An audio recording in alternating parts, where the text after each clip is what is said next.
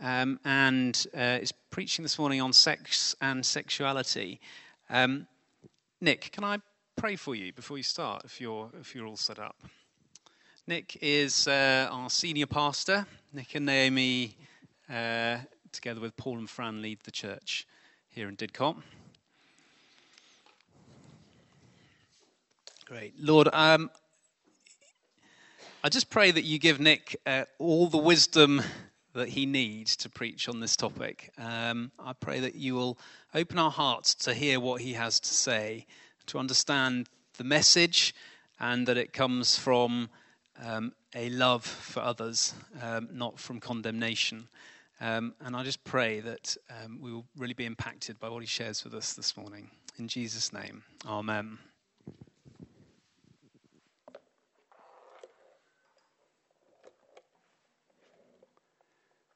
Well, I have noticed something recently, particularly as we've been doing this series. Um, preachers often seem to complain about the topics I give them. Um, this series, I've given myself two to talk on uh, sex and relationships today, and then sexuality and gender on the uh, November the 17th. So um, I feel a bit miffed because I've got no one else I can complain to. It's my fault. Um, oops. Um, so, well, this is really going disastrously. Oh, well. Um, but actually, I'm really pleased to talk about this because um, attitudes to sex pervade our news and our culture. Um, and Christians can be seen as negative or fuddy duddy. Um, but actually, the gospel is good news in all areas, including this one of sex and relationships.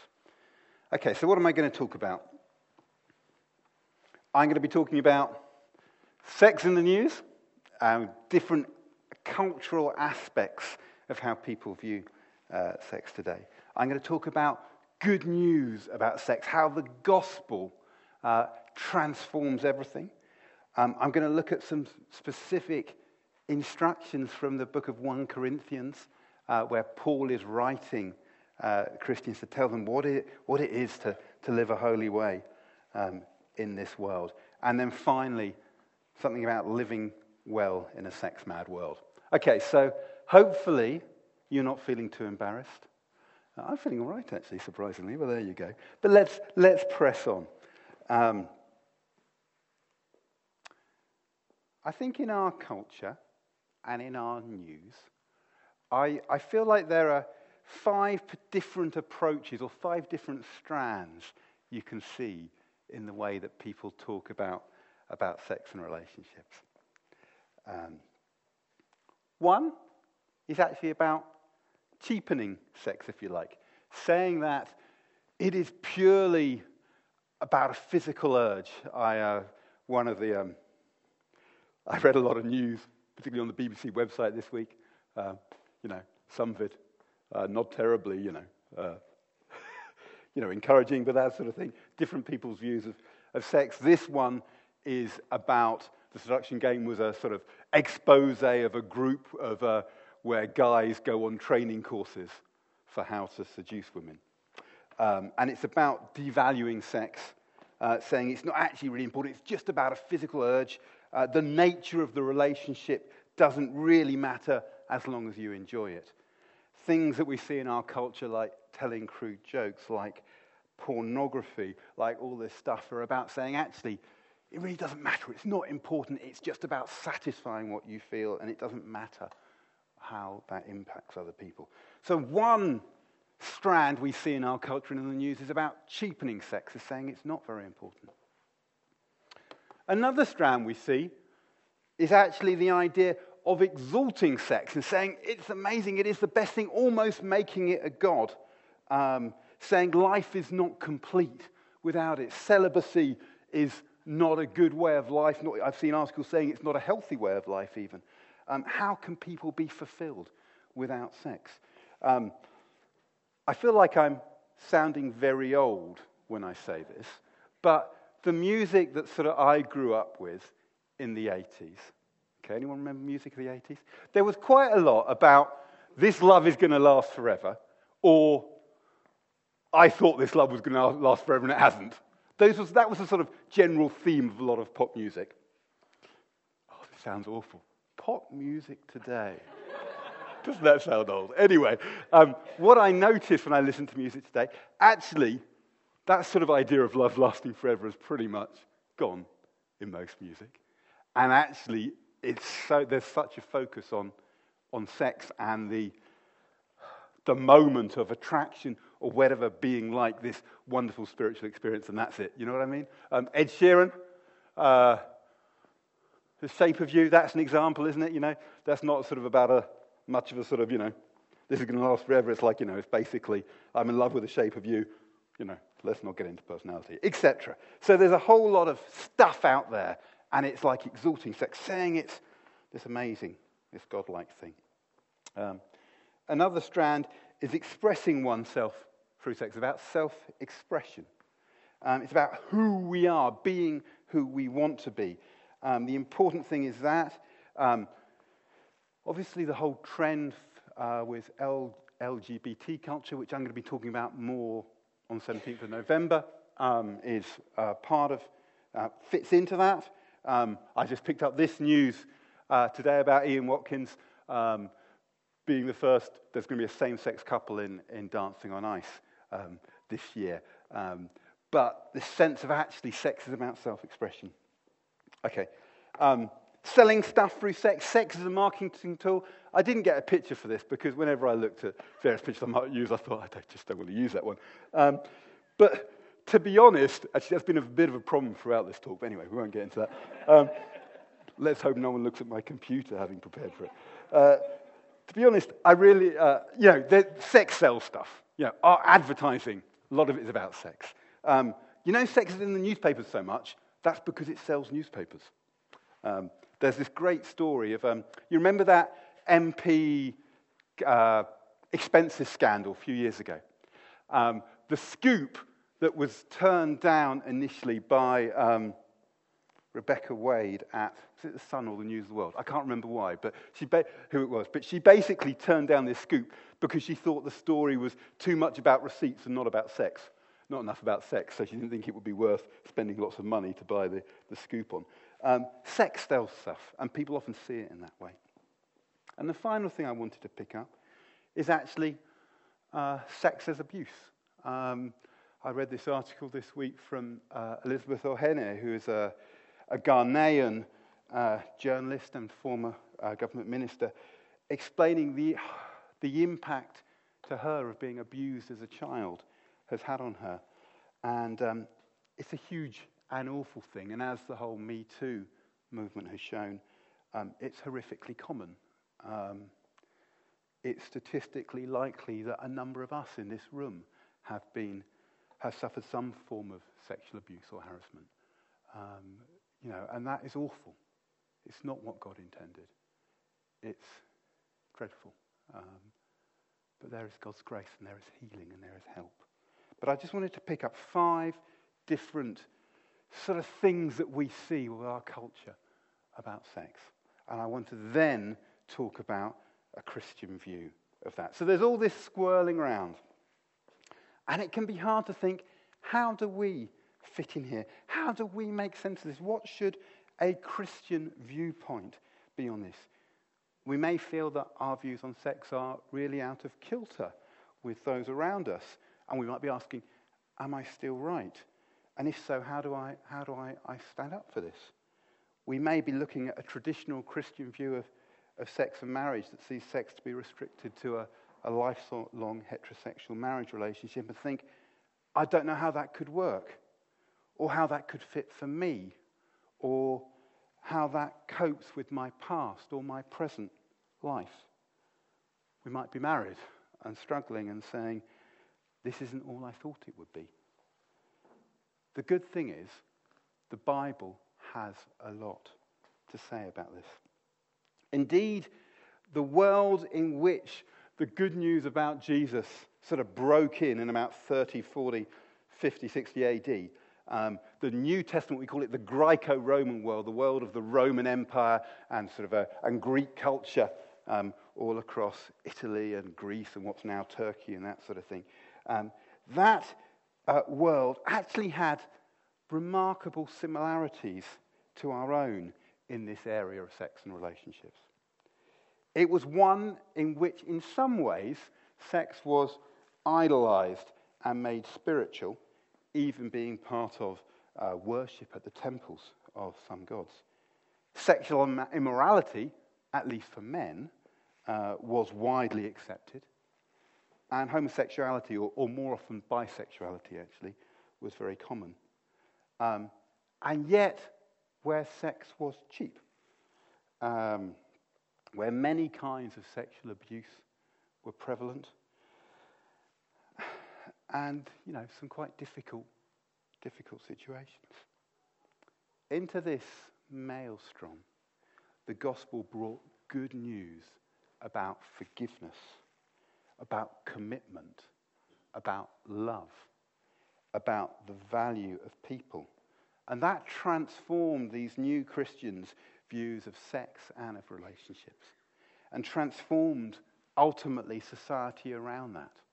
So, what the Christians taught and came to embody then actually became the norm for the society around them ultimately. Christians said three key things in this area about sex. One thing they said is that basically sex is less important than you think. Um, because ultimate satisfaction, purpose, pleasure is found in knowing God. And you can be accepted in Christ as you are, notwithstanding your relationship status. Ultimately, said, actually, is less important than you think. What really matters is knowing God. In another sense, they said, actually, sex is more important than you think because it's both deeply physical and spiritual, but also because the marriage relationship of which it's a crucial part is a picture of Christ's amazing relationship with his church. It's called his bride. And three, that the good news, the gospel, the good news about Jesus saving people, changing people, brings transformation to all areas, including this. So we're going to look particularly at the book of 1 Corinthians. It's a letter written by the Apostle Paul in about 55 AD to Christians in the Greek city state of Corinth. That's a, meant to be a picture of Corinth up there. Um, a place which had a reputation for sexual immorality, actually, but where the gospel had begun to bring transformation in people's lives. And we're going to see how that fits for us today. We're going to pick it up in chapter 6. Now, I've put all the text on the screen, but if you would like to follow in a Bible, there are some at the back. And Gray is sort of going backwards. And so if you wave a hand, he'll probably give you one if you'd like one. I I think you're all right. Thanks. Um, okay, so we're going to pick this up in chapter 6, verse 9. So Paul's writing to this church, trying to help them with how they live in that society. And he says, Do you not know that wrongdoers will not inherit the kingdom of God? Don't be deceived. Neither the sexually immoral or idolaters, nor adulterers, nor men who have sex with men, nor thieves, nor the greedy, nor drunkards, nor slanderers, nor swindlers will inherit the kingdom of God. And that is what some of you were. But you were washed you were sanctified. You were justified in the name of the Lord Jesus Christ and by the Spirit of our God. He's writing to people from a very mixed sexual and other sin background. But they share something in common now. They've come into a relationship with Jesus and have been cleaned up, made holy, and accepted by God because of Jesus. They've experienced the power of the gospel. That whoever they are, whatever they've done, because Jesus died on the cross for them, they can be forgiven and changed. This is the good news for us today. We can be washed. The guilt, the shame, the sin can be cleaned out. You know, when you've done something, some job or whatever, and it's really dirty and you're covered in muck and you go into a shower and just sort of wash it all off. It's like God wants to do that on the inside. He wants to clean us up. on the inside. He wants to clean out where there's shame, where there's pain. I thought Rachel's testimony about giving your pain to God as a gift uh, really struck me. He wants us to give that so he can clean us. He wants to sanctify us, to help us live holy lives. If we trust Jesus, we choose to follow him. He justifies us. He gives us righteous standing before God. It's just as if we never sinned, is a way of saying it. There is a problem in Corinth, however. Some of these new Christians are saying, well, because I've been forgiven and made holy by God, because I'm justified, because I've been set free in Christ, and because it's spiritual things, not physical things that really matter, I can do what I like with my body. So it's fine to keep on with casual sex and using prostitutes. They're saying, I'm not saying it, they're saying that. They've kind of missed the point. But let's read on what Paul says to them. So, I have the right to do anything you say, but not everything is beneficial. I have the right to do anything, but I will not be mastered by anything. You say food is for the stomach and the stomach for food, and God will destroy them both. The body, however, is not meant for sexual immorality, but for the Lord, and the Lord for the body. By his power, God raised the Lord from the dead, and he will raise us also. Do you not know that your bodies are members of Christ himself? Shall I then take the members of Christ and unite them with a prostitute? Never. Do you do not know that, do you not know that he who unites himself with a prostitute is one with her in body? For it said the two will become one flesh. But whoever is united with the Lord is one with him in spirit. Flee from sexual immorality. All other sins a person commits are outside the body. But whoever sins sexually sins against their own body. Do you not know that your bodies are temples of the Holy Spirit who is in you, whom you've received from God? You're not your own. You were bought at a price. Therefore, honor God with your bodies. In this letter, Paul seems to be responding to things he's heard about the church or that they've written to ask him about. And he's quoting some phrases uh, that they've been using about their freedom in Christ. I have the right to do anything, people are saying. And saying things that it's spiritual things, not material things like, like food and sex that really matter. If it no longer matters to put kosher food into my body, it's a body that it, food that is all right from a Jewish law point of view, if that doesn't matter anymore, um, because God's made everything clean, people are saying, surely it doesn't matter how I have sex. Paul's response is, actually, our bodies matter to God. And the amazing truth is that if we trust in Jesus, we're spiritually united with him. Our bodies are part of his body. But he also points, here in a, a negative sense, to one of the amazing things about sex in the Bible. When people have sex, it's not, it's not just physical. In biblical terms, it's deeply spiritual. And in some ways, two individuals become one flesh. In biblical terms, that's what happens when people get married. There is this incredible picture in Genesis 2.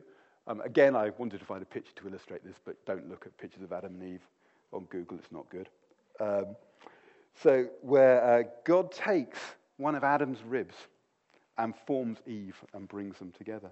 And Adam is like, wow, this is flesh of my flesh, bone of my bone. Um, and it then says, that's why a man leaves his father and mother and is united to his wife, and they become one flesh. That's why sex within the context of a marriage relationship can be amazing strengthening of the bond of intimacy. It's what God intended it to be. It's a picture of two individuals in some way becoming one new being, different being, greater than some of its parts. But if you take that incredible combination outside the protective context of marriage, it can be destructive. You know, what happens when you've become united, one flesh with someone that you're not meant to be united with for a lifetime? If or when that relationship breaks up, it can be like there's some part of us inside that gets torn apart. That's why in 1 Corinthians 6:18 he tells us to flee from sexual immorality.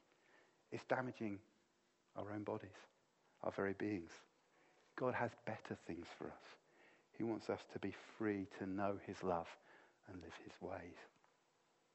That's the change he brought for many of these Corinthians, coming from that place, but finding healing and truth in Jesus.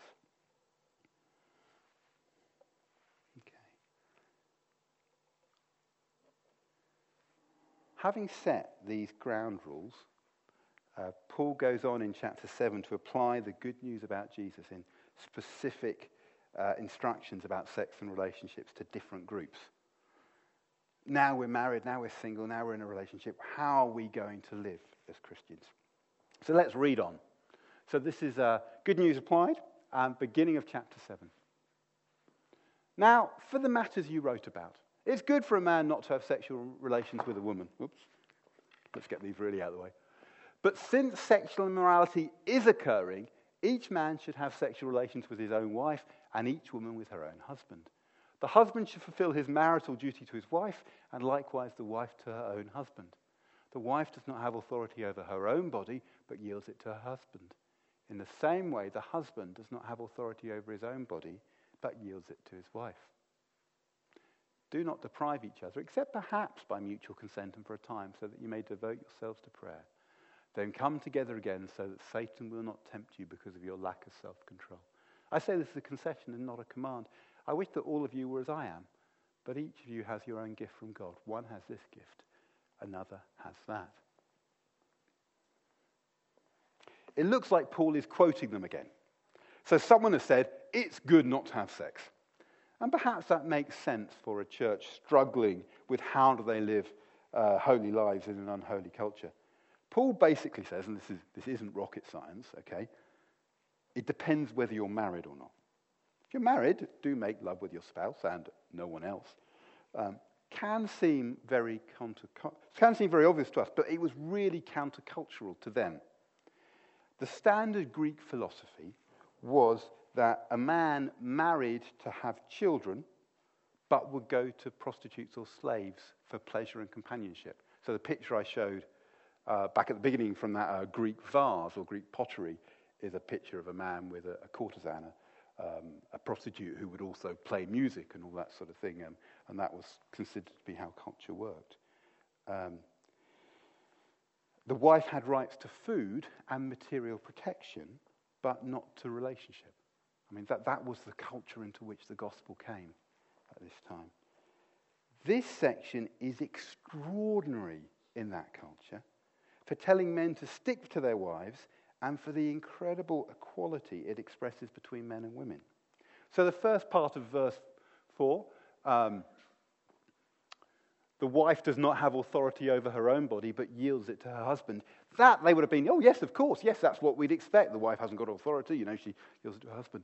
The second part of that verse, in the same way, the husband does not have authority over his own body, but yields it to his wife they would have thought of as utterly crazy, shocking, totally against what the culture said. Paul sets out expectations that sex within marriage should be a willing giving to each other, mutually consensual. Elsewhere, husbands in particular are told to respect their wives as the physically weaker partner, which incidentally is a ban on domestic abuse, to love their wives, and to give themselves up for them. There should be no room in Christian marriage for pressure or for abuse. Why? Because in one sense, sex is so important. In Ephesians, Paul, eh, sorry, in Ephesians 5, Paul lets us into a secret. Sex is not just physical pleasure. Uh, it's a spiritual joining uh, of a man and a woman. He quotes this Genesis one flesh imagery. But then he goes on to say, actually, he's talking about Christ. Um, joining with the church. The delight, the intimacy uh, of sexual union that marriage sex can be is a picture of what it's going to be like for the church as a whole to be united with Christ in eternity. Is everyone okay? We're staying with this. Yeah? Yes, good. It's quite quiet. Uh, not surprised, really. Okay, now we're going to read on about unmarried people. Now, there is a section in the middle um, verses 10 to 24, which primarily talks about divorce and remarriage. I'm actually going to skip over that today because it's a huge issue which yeah, it's difficult to address properly within the context this morning, and because it's something that needs working out carefully, uh, pastorally, um, in each situation. I think we could summarize Paul's teaching there on, by saying, stay married if at all possible, and remarry only in limited circumstances and very carefully. That would be to summarize what he says there. But let's uh, read the rest of it, missing out that bit. So, verse 7 I wish that all of you were as I am. Okay, Paul, as we'll see, was at this point uh, probably unmarried, probably actually a widower. But each of you has your own gift from God. One has this gift, another has that. Now, to the unmarried and the widows, I say it's good for them to stay unmarried, as I do. But if they cannot control themselves, they should marry, for it's better to marry than to burn with passion. And then a bit about divorce and remarriage. Skip on to verse 25. Now, about virgins, I have no command from the Lord, but I give a judgment as one who by the Lord's mercy is trustworthy. Because of the present crisis, I think it's good for a man to remain as he is. Are you pledged to a woman? Do not seek to be released. Are you free from such a commitment? Do not look for a wife. But if you do marry, you've not sinned, and if a virgin marries, she's not sinned. But those who marry will face many troubles in this life, and I want to spare you this. What I mean, brothers and sisters, is that the time is short. From now on, those who have wives should live as if they do not. Those who mourn as if they did not. Those who are happy as if they were not. Those who buy something as if it were not theirs to keep those who use the things of the world as, not, as if not engrossed in them. For this world in its present form is passing away. I would like you to be free from concern. An unmarried man is concerned about the Lord's affairs, how he can please the Lord. But a married man is concerned about the affairs of the world, how he can please his wife, and his interests are divided. An unmarried man, woman, or virgin is concerned about the Lord's affairs. Her aim is to be devoted to the Lord in both body and spirit. But a married woman is concerned about the affairs of this world, how she can please her husband. I'm saying this for your own good, not to restrict you, but that you may live in a right way in undivided devotion to the Lord. So now Paul addresses unmarried people. It's important to understand the cultural context. In the Greco Roman world, pretty much everyone got married, with the exception of some, but not all slaves to remain unmarried past the normal marrying age of mid teens for women and 20 ish for men was viewed with huge suspicion. Actually, it was often considered a sign of immorality not to be married.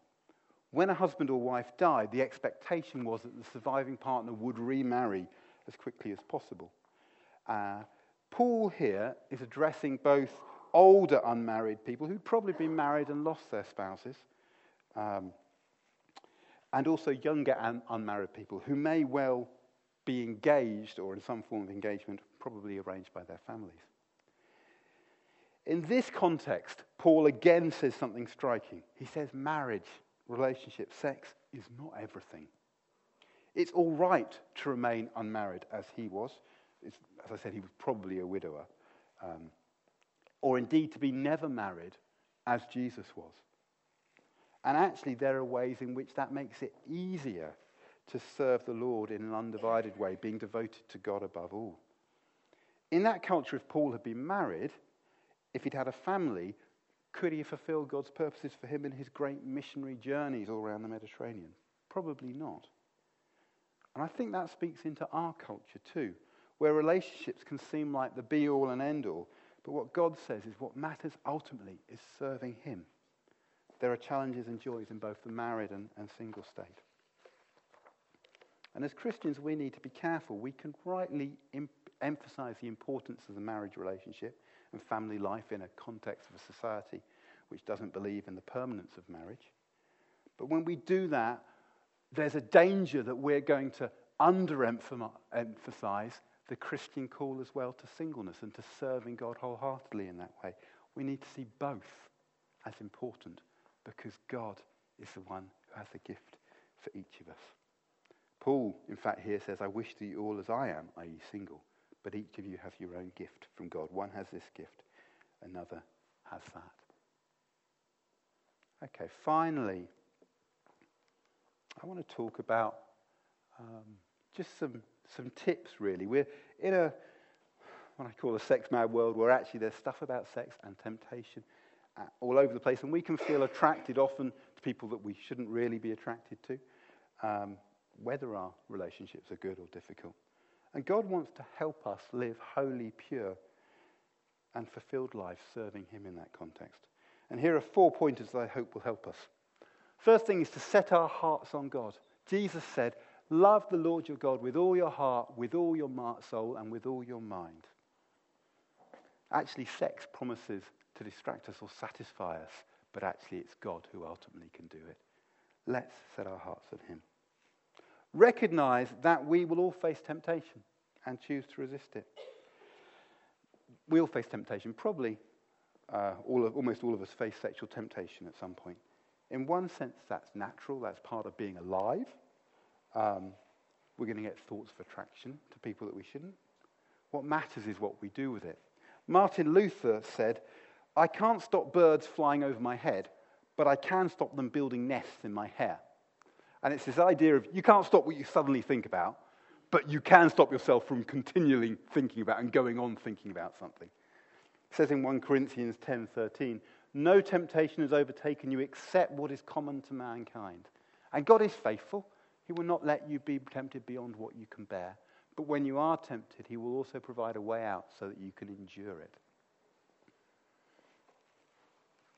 Avoid unhelpful situations or people.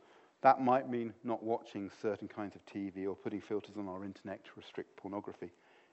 It might be, mean being careful what we drink, recognizing that we have a weakness when we've had too much.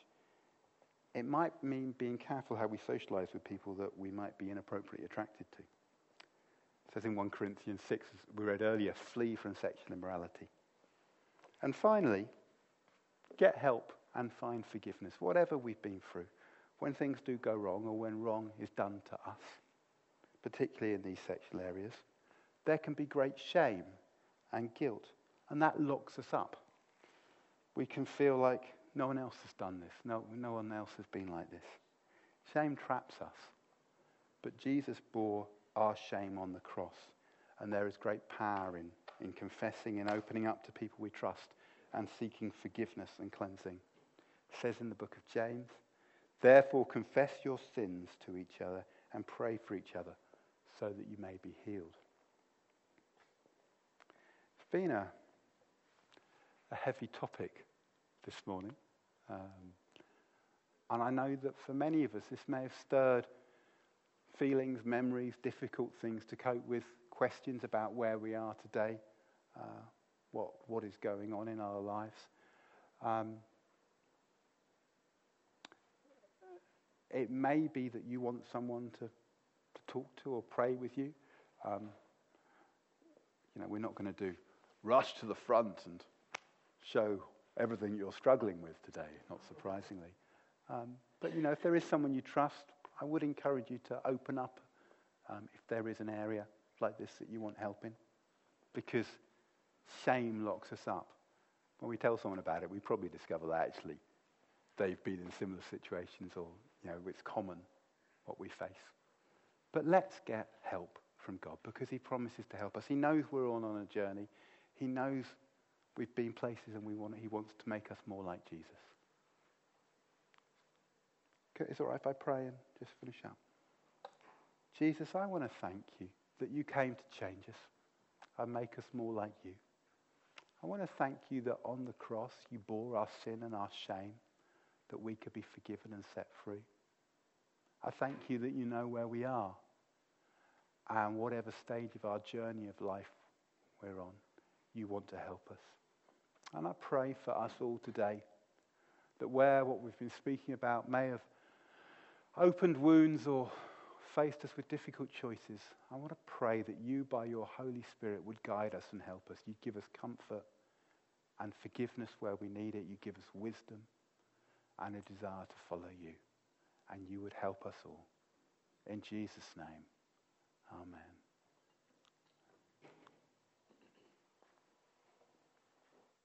Thanks, Nick. Uh, um, I just want to sort of echo that, actually. If, um, if something that Nick has said this morning is, has struck a chord or hit a nerve, um, make sure you act on it.